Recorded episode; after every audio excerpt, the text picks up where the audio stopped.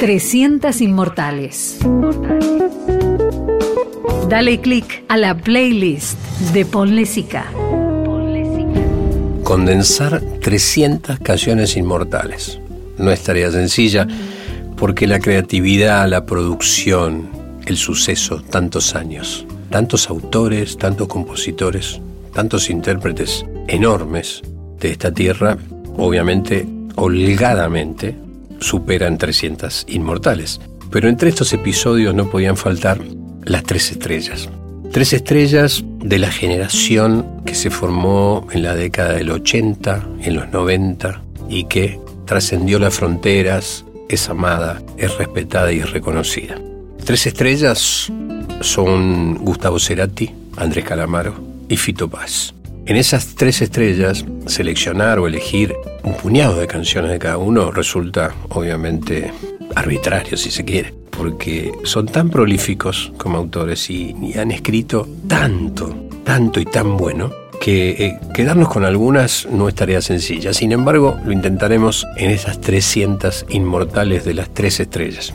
En el año 94, a fines del 94, Fito Páez nos entregaba Circo Beat un trabajo muy importante que además de alguna manera tenía que continuar, pero diferenciarse de ese éxito gigante del amor después del amor que apareció ahí en el 92.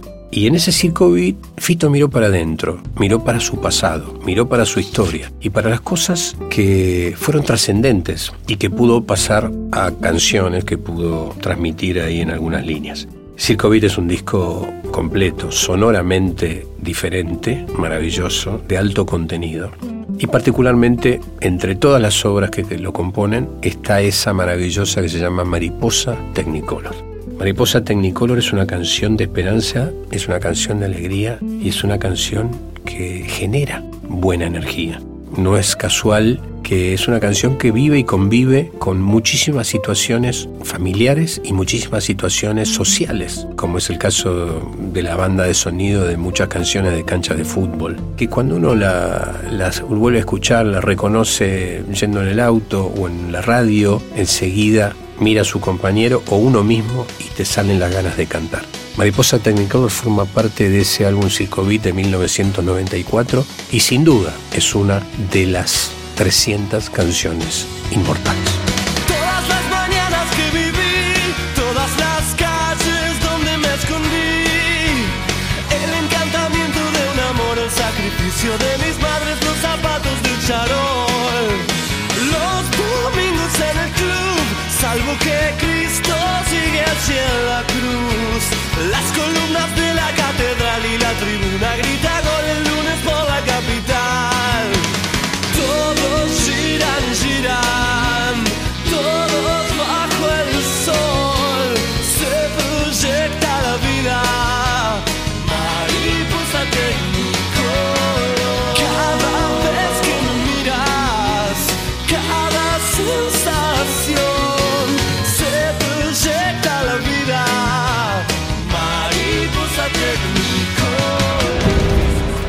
Si hay alguien que escribe y que escribe canciones y despacha canciones y nos sorprende porque siempre lo hace de una manera muy especial, se llama Andrés Calamaro.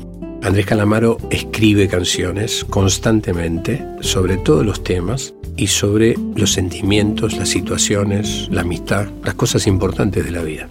Alta Suciedad probablemente sea uno de los puntos más altos de la trayectoria de Andrés un disco que nació y que vio la luz a fines del año 97. Un disco donde Andrés, conocedor, depositó en un productor la estructura, el armado, el sonido. Tiene un sonido claramente funk, claramente de espíritu norteamericano, porque ahí están los músicos que participaron porque el productor de ese disco, Joe Blaney, el ingeniero que comenzó allá en Click Modernos con Charlie García, que descubrió Charlie García, que entiende eh, la filosofía, la estructura, el pensamiento de los músicos argentinos, fue el productor de Alta Suciedad. Alta Suciedad trae muchas canciones que forman parte de las más reconocidas de Andrés Calamar. Sin embargo, Flaca es una de esas que uno nunca olvida. Está construida sobre un riff sonoro que va y vuelve y la canción trabaja sobre ese riff, pero tiene climas y dentro de esos climas está el secreto de una canción. Flaca de alta suciedad, aparecido en septiembre de 1997, es una de las canciones inmortales de la música argentina. Flaca, claves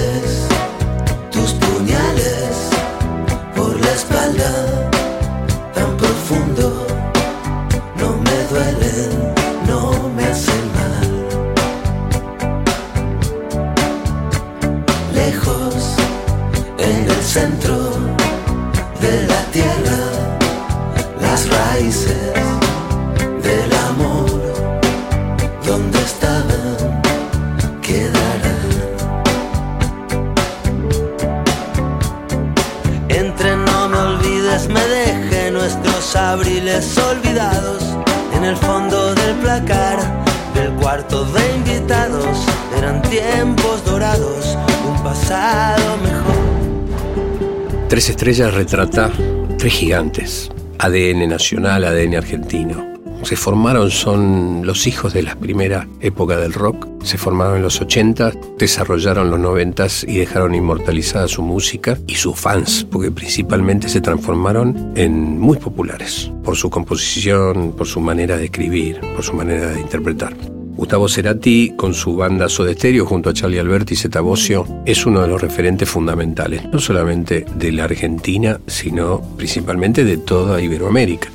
Cuando mm, termina la primera etapa de Soda Stereo, quedan ahí un deseo muy grande del propio Gustavo de, iniciar su carrera, de hacer sus cosas. El segundo álbum solista de Gustavo, que apareció en el año 99, se llama Bocanada. Y dentro de ese disco encontramos a un artista muy maduro, alguien que tenía muchas cosas para contar, un sonido definitivamente personal, definitivamente una impronta incomparable. Y dentro de ese Bocanada, una canción, el primer suceso solista de Gustavo Cerati, es Puente.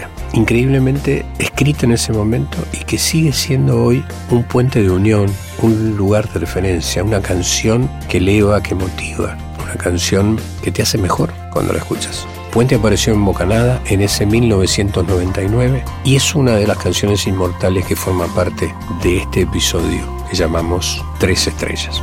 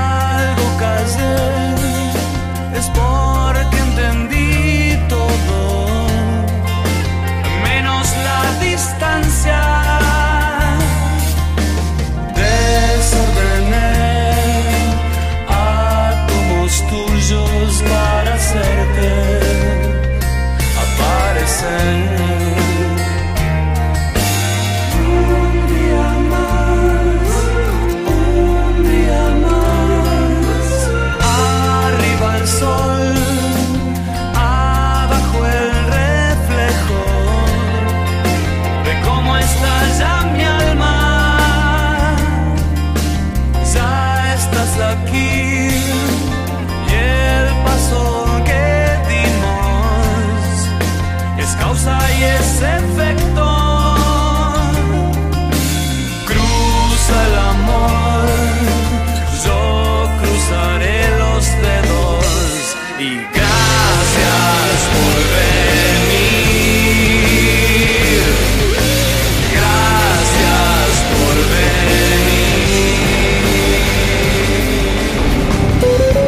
300 Inmortales.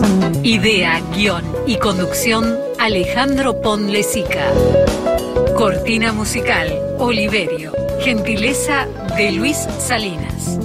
Producción Lorena Vázquez. Edición Alejandro Sanz. Para escuchar la playlist completa de Ponlesica, hace clic en Spotify y seguinos por telam.com.ar.